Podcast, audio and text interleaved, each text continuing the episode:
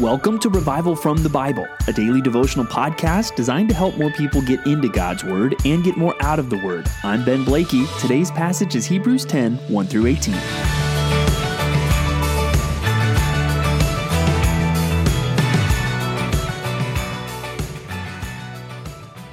Imagine that you're in college and it is the last class of the semester, and you've been told the purpose of this class session is review.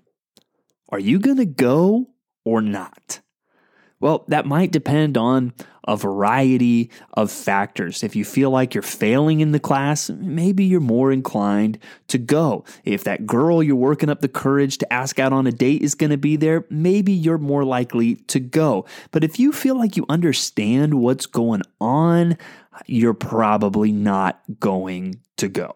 You're probably not going to go to a class if it's like, eh, you've already told me all of this stuff. I think I've got it. Now, that may be the perspective of a average or maybe a lazy college student. Unfortunately, that becomes the perspective, I think, sometimes of Christians as they start to think about the gospel. They start to think, oh, yeah, I know that. And I want to tell you, that's a very dangerous perspective. It's a dangerous thing for a Christian when the good news becomes old news. And so, as we're reading Hebrews 10 1 through 18 today, what we're seeing is to some extent review. He is reviewing some things that he has uh, mentioned previously. He's wrapping up his arguments, and we're going to get in tomorrow's reading into the so what. But we're going to get much more into practical application starting in the latter half of Hebrews chapter 10. But there's some things today that are going to feel like review. And when we're talking about the gospel, that that shouldn't be old, right? We're not talking about constitutional law or economics or American lit. We're talking about the good news of Jesus Christ. We're talking about the theme of the book of Hebrews that Jesus is better. And here's the thought that comes through if you're saying, okay, Jesus is better, what are the implications of that? Well, the implication that we've been seeing and we're going to dwell on again today is this a sinner like you can be perfected because of what Christ has done. You get that? A sinner like you can be perfected because of what Christ has done. That's good news. And if you think you've heard enough of that, well, th- then you really need to check your heart if you really even understand that. Uh, the thought that a sinner like you or me can be perfected because of what Jesus Christ has done is exactly the kind of thought that should never, ever get old. But every time we meditate on it, it should stir our hearts afresh to worship God. And that's going to be the main application today. What we're going to get, as I said, into much more practical application over the next several days. And we'll even slow down the pace a bit as we go through the next several chapters of Hebrews, which are filled with practical applications. But today, we want to worship God for what he has done for us, that sinners like us can be perfected because of what Christ has done.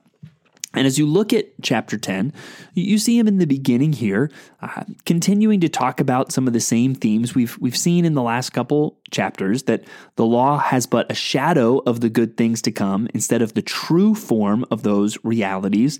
It can never, by the same sacrifices that are continually offered up, make perfect those who draw near. That's because there's always another sacrifice to offer. So you never get to a place with the sacrificial system where you can say it is done.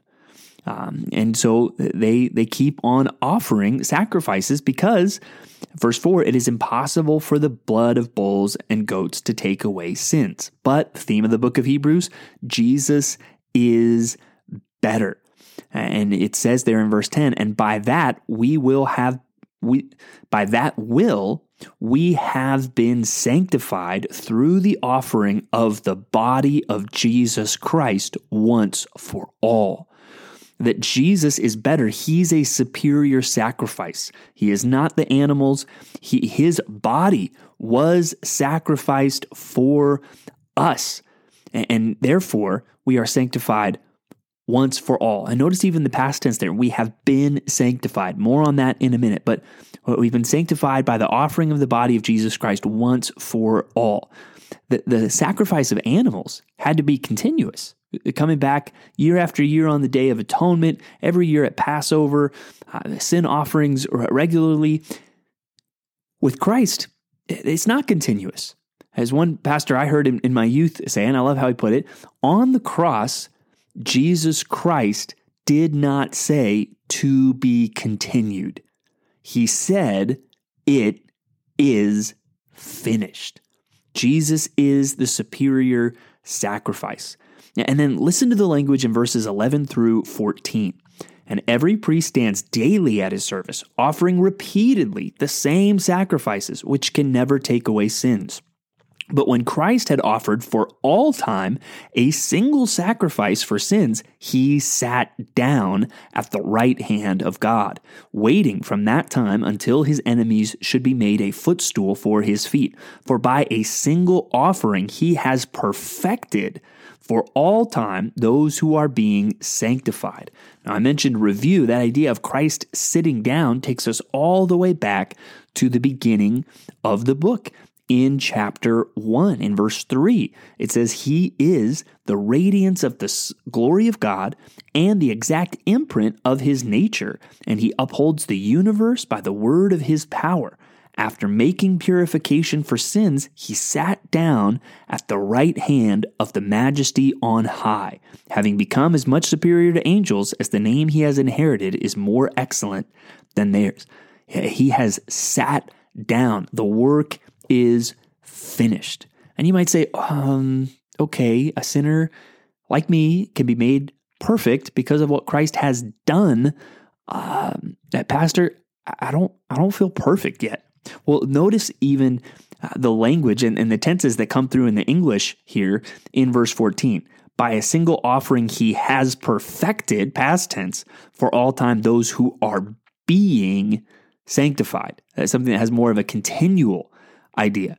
And that's where we do need to differentiate what uh, theologians would refer to as positional sanctification versus progressive sanctification. Positional sanctification, it means that we are set apart in Christ. We are, through faith in Christ and based on what he has done for us, we are holy, positionally holy in Christ. But there's also the sense, though, we are being sanctified. That's progressive sanctification. We are growing more holy in Christ. And here's the thing if you are a Christian, that process will surely be completed.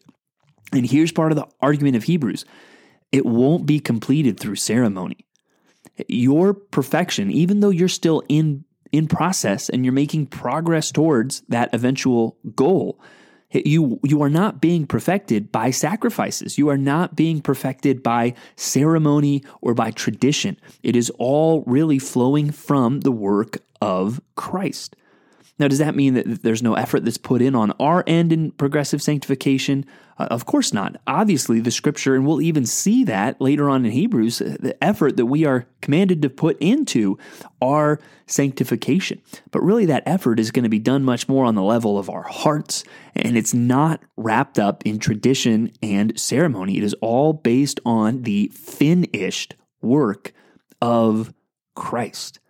And so we're going to get a lot more into the practical applications of this, but I want us to wonder today at the fact that sinners like us can be perfected because of what Christ has done. And he quotes again the new covenant here. And we need to just remember what is it that Christ has accomplished for us and accomplished past tense through what he did through his sacrifice on the cross well, one aspect that we've talked about, and both of these things are glorious. It, lists like two different parts here of the new covenant, and both parts are glorious. Both parts should stir us up to worship. Uh, first, he says, This is the covenant that I will make with them after those days, declare the Lord, declares the Lord. I will put my laws on their hearts and write them on their minds. So that's a benefit that has been purchased for you by Christ. You now have the law on your heart, you have the law on your mind. He, he has put it inside of you. It is not just an external thing. And then he adds, I will remember their sins and their lawless deeds no more. You have complete forgiveness through Christ. So, like I said, what I want the result of this review session to be is largely worship. We need to worship Christ for what he has done for us, for the perfection of his offering, and for the perfection of his work in us based off of that offering. We should be stirred to worship. Lots of practical application to come. But I would encourage you today to take some time and worship God in your prayers. And maybe there's some uh, a song or a hymn that you need to listen to or sing to God, even in your own heart in response. And maybe you need to remind yourself of the, the glorious words, amazing grace, because it is based on Christ and what he has done, his work. Amazing grace, how sweet the sound that saved a wretch like me. I once was lost, but now I'm found, was blind, but now I see. Or through many dangers, toils, and snares, I have already come. 'Twas grace hath brought me safe thus far, and grace will leave me, will lead me home. It's not the, these ceremonies that have brought me safely this far. It's not tradition that will bring me safely home. It is the grace that has been perfectly expressed through the sacrifice of Christ. And when we've been there 10,000 years, bright shining as the sun, we won't be saying, I'm getting tired of this. We won't be saying, This is review. I know this already. No, we'll be saying, We've no less days to sing God's praise than when we first begun. Thanks for digging into God's Word with me today on Revival from the Bible. For more resources, check out revivalfromthebible.com. To learn more about Compass Bible Church Treasure Valley, go to compassbible.tv. The grace of our Lord Jesus Christ be with you.